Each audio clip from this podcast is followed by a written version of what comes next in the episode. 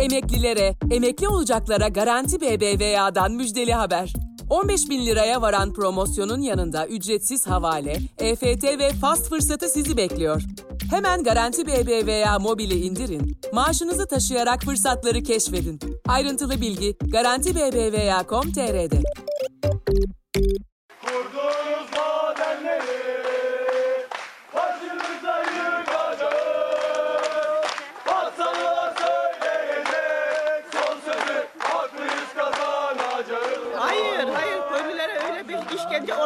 İşkence bu bir. Kadınlar da vallahi iş makinelerinin öyle yatar ellerimizde kuskus bütün direncimizi kullanırız. Ya, kabul etmiyor, istemiyoruz biz. Malımız, halımız var, canımız var. Biz kendimizi korumak üzerineyiz. Haber podcastle buluştu. Kısa Dalga yayında. Bizi Kısa Dalga Net ve podcast platformlarından dinleyebilirsiniz. bilgilendirmeye gittiğimizde köylere bize en çok sorulan e, soru e, bunu devlet vermiş devletin yaptığı verdiği bir şeye karşı çıkıla, çıkılır mı? O zaman devlet niye izin veriyor? Eğer bu e, madencilik faaliyeti, altın madencilik faaliyeti halkın zararına ise devlet bunu bile bile nasıl e, yapar, nasıl ruhsat verir? E, bunu sorguluyorlar. Herkese merhaba.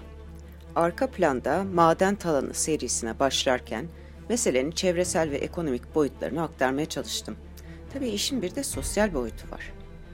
Yeraltı ve yerüstü zenginliklerinden hemen şimdi kontrolsüz şekilde yararlanmaya odaklı devlet politikası, tarım ve hayvancılıkla geçinen insanları yerlerini, yurtlarını terk etmeye zorluyor. Tarım ve eğitim politikaları, iklim değişikliğinin etkileri üzerine tuz biber ekiyor. Peki bir yer maden faaliyetine açıldığında halkın tepkisi ne oluyor? Nasıl bir dön- dönüşüm yaşanıyor?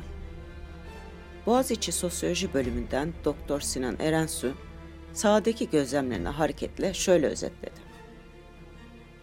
bir yere bir projenin önce dedikodusu sonra kendisi giriyor ve orada bir mekansal bir dönüşüm vaat ediliyor. Ee, Bu dönüşümün e, insanlara kırda kırda yaşayan insanlara, köylülere getireceği, kentte işte genellikle dar gelirli eski gecekondu mahallelerindeki yurttaşlara getireceği kar e, en iyi ihtimalle belirsiz. Bu bir e, kumar aslında. E, siz buradaki mülkünüzü satarak daha fazla para elde edeceksiniz. O parayla da istediğinizi yapabilirsiniz. Ama herkes biliyor ki zaten hani çok az kişi oradaki ranttan çok çok ufak bir pay alacak. Dolayısıyla bu yüzden bir kumar diyorum. E, ancak e, bu kumarın alternatifi e, özellikle kırsal alanlarda e, hızla çözülen bir kırsal hayat. E, Dolayısıyla bazen insanlar bu kumarı oynamaya hevesli olabiliyorlar. Çünkü alternatifinin yani yaklaşık 10 yıldır 20 yıldır içinden geçtikleri süreçlerin ne kadar kötü olduğunu ve hiçbir şey vaat etmediğinin çok iyi farkındalar. Bazen bu kumarlar oynanıyor. E, Anadan kalma, babadan kalma e, mülkler e, ya yok pahasına satılıyor e, ya da tamamen göz ardı ediliniyor ve büyük şehirlerde yeni bir hayat e, aranmanın yoluna gidili, gidiliyor. E, dolayısıyla doğru ayakları yere basan, ayakları sahaya basan bir e, muhalif hat aslında e, bu bölgelerde yaşamın nasıl yeniden kurgulanabileceğini işaret etmeli. E, gerçekçi e, ve insanları ikna edebilecek e, siyasi, toplumsal ufukları örmeye çalışmalı ve sadece bu ufukları göstermemeli. E, bugünden e, bu yeni alternatif ya da eskinin üstüne binen, onu yeşerten e, modellerin kurulmasına öncülük etmeli. Bu dönüşümü en iyi gözlemleyenlerden biri Ekoloji Birliği eş sözcüsü Süheyla Doğan. Hem Kaz Dağları'nda hem farklı bölgelerde, memleketi Tokat'ta da halkı bilgilendirmeye gidiyor. Peki nasıl tepkilerle karşılaşıyor? Nasıl sorunları gözlemliyor? bilgilendirmeye gittiğimizde köylere bize en çok sorulan e, soru e, bunu devlet vermiş devletin yaptığı, verdiği bir şeye karşı çıkıla, çıkılır mı? O zaman devlet niye izin veriyor? Eğer bu e, madencilik faaliyeti, altın madencilik faaliyeti halkın zararına ise devlet bunu bile bile nasıl yapar, nasıl ruhsat verir? E, bunu sorguluyorlar, bunu soruyorlar. İnanamıyor yani. İnanamıyorlar evet. E, devlet vatandaşına nasıl böyle bir kötülük yapabilir? Ve devletin verdiği bir ruhsat olduğu için de devlete karşı mücadele gibi e, hemen algılayıp ondan çekiniyorlar mücadeleye girme konusunda. Yani devlete karşı bir şey yapılmaz. E, devlet e, karar verdiyse yapar gibi. E, biz de örnekleri anlatıyoruz. Mücadele edilen ve başarılan yerleri anlatıyoruz. Onun dışında artık örgütlenme anlamında biliyorsunuz ciddi bir korku yaratıldı. Sanki örgütlenmek, terörize olmak gibi, terörizm gibi. E, o nedenle de hadi gelin bir araya geldi, gelelim dediğimizde de bir çekimsellik oluyor haliyle. E, ama artık görüyorsunuz işte şeye de yansıyor canına tak deyince artık köylünün çiftçinin hiçbir şey dinlemiyor artık güvenlik kuvvetleri de devlet de falan karşı koyuyor. Bu Kirazlı Yaylan'ın kadınları gibi, Çapaklı köyündeki köylülerin direnmesi gibi, e, Kaz Dağları gibi bir sürü yerde de artık devlet ve güvenlik kuvvetleri artık güvenini şeyini yitirmiş durumda olunca herkes de toprağına sahip çıkmaya çalışıyor. E, bir de şöyle bir şey var. Hmm, devletin diğer alanlarındaki işte tarım alanlarındaki falan politikaları e, gereği büyük bir umutsuzluk var e, köylerde. Tarımdan, topraktan bir kopuş var. Bu da bu süreci biraz hızlandırıyor toprağına sahip çıkma anlamında. Ben zaten işte bu topraktan, tarım alanından fazla bir gelir elde edemiyordum. Satar, kurtulurum. Ee, en azından aldığım paraya bakarım gibi. Vatandaş da çok da haksız değil böyle davranışında. Ee, hakikaten tarımdan artık gelir elde edemiyor. Genç nüfus kalmadı. Toprağı işleyecek e, kimsesi kalmadı. Yaşlı kesim e, köylerde. E, onlar da ne yapsınlar? İşte toprakları verebiliyorlar. E, belki gençler köylerde olsa, e, topraktan da gerçekten gelir elde ede- edebiliyor olsa çok daha fazla bir sahiplenme olur. Anlayacağınız bu hızlı dönüşme direnmek, politik iklime, maddi manevi baskılara rağmen sesini yükseltmek hiç kolay değil. Son zamanlarda en iyi bilinen maden direnişi örneği Kaz Dağları'nda Kirazlı'da. Ancak Ege'den Karadeniz'e, doğudan İç Anadolu'ya onlarca kent, belki yüzlerce köy maden şirketlerinin kuşatması altında. Onların seslerini bazen parça parça duyuyoruz, birbiri arasındaki bağlantıyı kuramıyoruz. Kültür, ekosistem, koşullar farklı ama vatandaşın derdi aynı. Devlet ve şirket işbirliğine karşı topraklarını, sularını, yaşamlarını, doğayı savunmak. Kimi madenlerin etkilerinden bir haber, kimi yıllardır mücadele veriyor.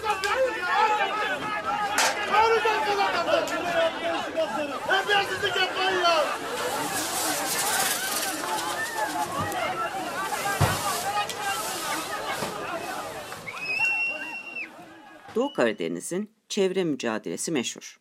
Yıllardır HES'ler, Yeşil Yol gibi projelerle e, uğraştılar. Madencilik faaliyetleri de bunların arasındaydı ve son zamanlarda iyice hızlandı. Sadece Artvin'de 325 maden sahası olduğu biliniyor. Hatırlarsanız Cerrahtepe uzun suluklu maden direnişlerine sahne olmuştu. Bölge halkının yoğun itirazları aslında 2000'lerde peş peşe iki yabancı şirketin buradan çekilmesine neden oldu. Fakat iktidar bölgeyi gözden çıkarmıştı ve ne yaptı? 2011'de Cerrahtepe Cengiz İnşaat'a ihale edildi. Protestolara ve mahkeme kararlarına rağmen Cengiz maden çıkarmaya başladı.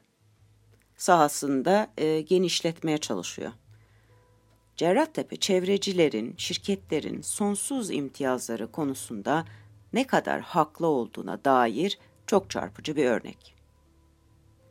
1995 yılında 22 hektar ile başlayan maden faaliyeti bugün 8538 hektara ulaştı Cerrahtepe'de. Artvinliler bu alanın daha da genişleyeceği ve yaşamın imkansız hale gelebileceğinden endişeli. Artvin'in zaten madenciliğe dair gayet somut bir tecrübesi var. Sinan Erensu, Murgul'un nasıl dramatik bir dönüşüm geçirdiğini hatırlatıyor. Mesele yeraltı zenginliğinin etrafında örülen toplumsal ve ekonomik hayatın kalitesi aslında. Örneğin Artvin Murgul Türkiye'nin en eski maden sahalarından bir tanesi. 1970'lere 80'lere kadar e, Artvin'in bu aslında e, unutulmuş e, kimsenin gelip geçmediği tek bir girişinin olduğu çıkışının başka bir istikamete olmadığı küçük kasabasında inanılmaz bir ekonomik ve toplumsal hayat söz konusuydu. Lojmanlar, lokantalar, küçücük bir ilçede birden fazla gazino, tiyatro, e, kaliteli okullar vardı. E, Murgul e, maden tesislerinde çalışan işçiler çok iyi ücret alıyor. Çocuklarını çok iyi okutabiliyorlardı. Bu işletmeden kazandıkları parayla İzmit'te, Bursa'da kooperatiflere girdiler, ev sahibi oldular, kaliteli bir hayat yaşadılar. Böylesi bir toplumsal organizasyonu bugün maden şehirlerinde, kasabalarında, köylerinde görmek mümkün değil. Artvin Murgul'daki maden çevre bakımından bir felaketti. Karadeniz'in başka kentleri de maden kuşatması altında. Ordu'nun Fatsa ilçesinde Altıntepe Madencilik 2019'da faaliyete geçti.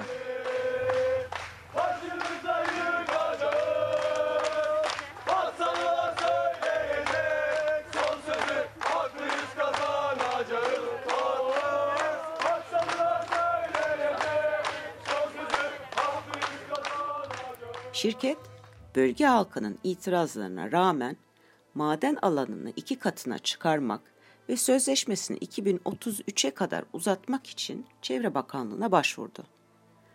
Fatsalılar hem orman talanının yaratacağı heyelan ve sel riski hem de ağır metallerinin sullarına karışacağı için itiraz etti. Düşünün, madenin etki alanı içerisinde bulunan Fatsa, Ünye, ve Kumru Korgan Havzası Ordu'da üretilen fındığın yarısını ve dünya fındığının da %10 ila 15'ini üretiyor. Ama fındık üretiminin nasıl etkileneceğine dair Altıntepe'nin raporunda tek satır yok. Oysa Fatsa'da toplamda 233 hektar fındık bahçesi ve 230 hektar orman arazisi kesilecek. Ordu Çevre Derneği Başkanı Ertuğrul Gönül, şehrin karşı karşıya olduğu tehlikeyi şöyle aktarıyor. Toplamda 14 olan maden e, alan maden sahası ilendi. Bu ordunun üçte bir alanına tekabül etmekte. Neredeyse orduda e, yaşanmaz bir durum alır. Eğer bu maden sahaları e, faaliyete geçer ise. Fatsa'da halkın büyük tepkisi var. Herhangi bir çalışma istenmiyor. Çünkü zararlarını artık birebir görmekteler. Nasıl görmekteler? Ekim alanlarında örneğin sebze, meyve alanlarında sebze ve meyveler erken e, zamanda çürümeye başlıyor. Hastalıklı hale geldi. Hiçbiri artık meyve, sebze e, ye, e, ye, yenecek hiçbir durum yok. Dünyada ise Fatsa'nın durumundan etkilendi. Bu etkilenme de e, aynı şeyin kendi başlarına gelmesini istemedikleri için son olarak e, bundan bir ay kadar önce başlayan sondaj çalışmaları. Sondaj çalışmaları 69 alanda yapılacaktı. Fakat Ünye'deki e, insanların yaşlısıyla, gencisiyle herkes tepki gösterdi. Bir alanda, sadece bir alanda 40 tane e, sondaj çalışması yapılacaktı. Fakat bu tepki sonucunda ancak 9 yerde sondaj çalışması yapabildiler ve buradan ayrılmak zorunda kaldılar. Şu anda da herhangi bir sondaj çalışması yapılmamakta. Hayata kulak ver. Kulağını sokağa aç.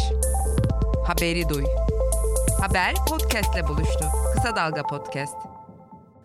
Maden şirketlerinin hücumuna uğrayan bir başka coğrafya Dersim. Bölgenin olağanüstü doğası ve kültürel zenginlikleri başta madenler olmak üzere pek çok proje yüzünden tehlikede. Munzur Özgür Aksın platformundan aldığım bilgilere göre şimdiye kadar Dersim'de ihale edilen maden sahası 56 bin hektar büyüklüğünde. Son dönemde e, tam olarak büyüklüğü bilinemeyen 11 maden alanı daha buna ilave edildi. Bu projelerin büyük çoğunluğu Dersimliler için kutsal olan Munzur gözelerin etrafında yer alıyor. Dersim'de 5 farklı sahada maden çıkarmayı hedefleyen Tunçpınar Madenciliğin e, bir ortaklığı var tanıdık gelecek. Çalık Grup ve Avustralyalı Alacor Gold. Bu ikisinin ortak şirketi, ortak kullandığı, e, kurduğu bir şirket. Dersim dört dağ içinde Dersim dört dağ içinde Ve Ovacağa bağlı Cevizli Dere, Karayonca, Karaoğlan, Topuz ve Tunceli Geyik suyunda da bakırdan altına, gümüşten kroma pek çok maden arama ruhsatı verildi.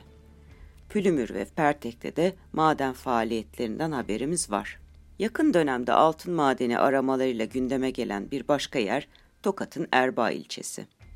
Siyanürlü altın arama çalışması yapan Verusa Holding'in CEO'su Cumhurbaşkanı Recep Tayyip Erdoğan'ın eski danışmanı Ömer Özbay. Kendisi ayrıca Erdoğan'a övgüler yağdıran Bir Lider Doğuyor kitabının da yazarı. Verusa Holding, Erbaa'da Sakarat ve Boğalı yaylalarında 20 bin dönümlük arazide altın madeni arama ruhsatını aldı. İşkence olamaz işkence bu bir. Kadınlar da vallahi iş makinelerinin öyle yatar ellerimizde kuskus bütün direncimizi kullanırız. Ya, kabul etmiyor, istemiyoruz biz. Malımız, halımız var, canımız var. Biz kendimizi korumak üzerineyiz. Biz istemiyoruz onu. İstemiyoruz biz. Biz sağlığımızı düşünüyor, biz canımızı, malımızı, doğamızı korumak istiyor. Boğalı ve Sakarat yaylaları tescilli mera alanlarına sahip. Bölgedeki içme suyu kaynakları bu yaylalardan doğuyor. Köylüler ise altın kıymetinde etimiz, sütümüz, peynirimiz, meyvemiz, sebzemiz var. Ürünlerimizden mahrum olacağız ve açlığa mahkum olacağız diye korkularını dile getiriyor.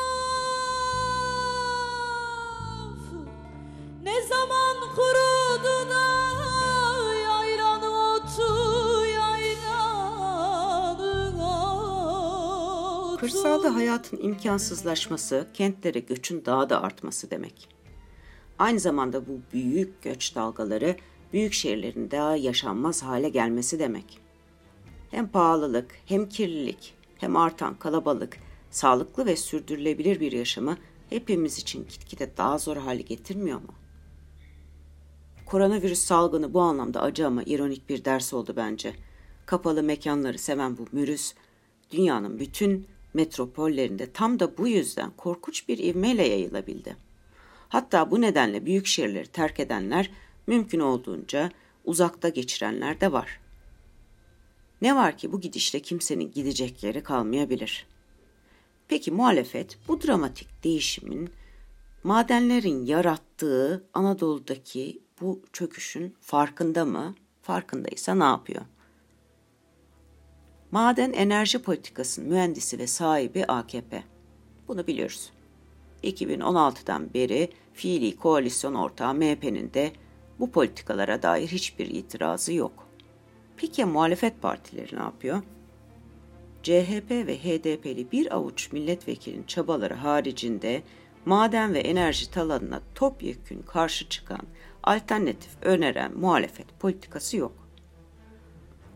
Ordu'dan Ertuğrul Gönül yereldeki mücadelenin sahiplenilmediğini şu sözlerle aktarıyor. Cılız bir destek var. Ancak muhalefet partileri içerisinde e, kişisel çabaları olan insanlar var ama bunlar yeterli değil. Örgütlü bir şekilde muhalefet mücadelesi maalesef yok. Zaman zaman çıkışlar olmakta. Bunlar da kişisel çıkışlardır.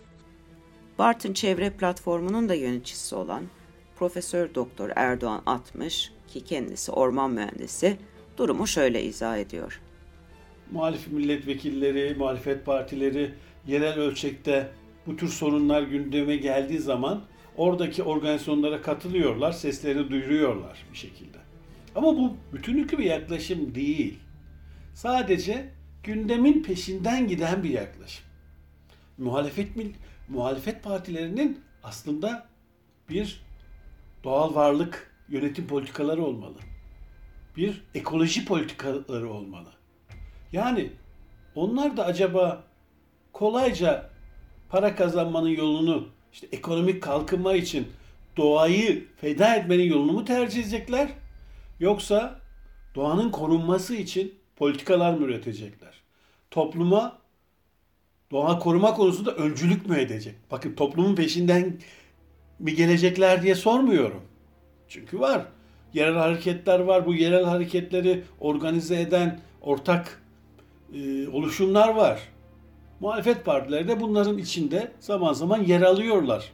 Bence istenilen aktivitede de değiller. Onu da söyleyebilirim. Ama yani muhalefet partileri bunun peşinden sürüklenmek yerine bu günlük olayların peşinden sürüklenmek yerine bu konularda temel politikalar oluşturmaları gerekiyor. Stratejiler geliştirmeleri gerekiyor. Bu konularda yerel oluşumlarla daha güçlü bağlar kurmaları gerekiyor ve öncü olmaları gerekiyor. Eğer bunu yapmazlarsa ne yazık ki bu olumsuz gidiş tersine çevrilemez. O yüzden ben sadece iktidarı değil, muhalefet partilerini de uyarıyorum. Yerel halk ve sivil toplumla muhalefetin diğer temsilcileriyle birlikte bir ortaklık oluşturulmazsa başarmak çok zor. Bir coğrafyaya yoğunlaşmak, tekil protestolara katılıp gündeme getirmek maalesef yetmiyor. E insanın da aklına şu soru geliyor tabi. Eğer bir gün iktidar değişirse muhalefet çevre konusunda nasıl bir politika güdecek? Maden politikalarıyla ilgili ne yapacak? Yoksa onlar da aynı ekonomik kaygılarla bu faaliyetlere ses çıkarmayacak mı? Arka planda maden talanı dosyasının sonuna geldik. Ah çok üzülüyoruz elimizden ne gelir ki diyenler çok oluyor. Naçizane tavsiyem en azından yaşadığınız yerde, memleketinizde veya gezi geçirmek için gittiğiniz bölgelerdeki yerel direnişleri takip edip destek vermeniz. Hoşça kalın, sağlıklı kalın. Bizi Kısa Dalga Net ve podcast platformlarından dinleyebilirsiniz.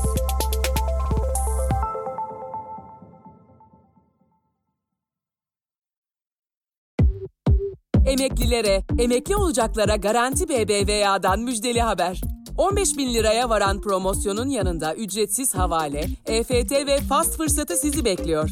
Hemen Garanti BBVA mobili indirin, maaşınızı taşıyarak fırsatları keşfedin. Ayrıntılı bilgi Garanti BBVA.com.tr'de.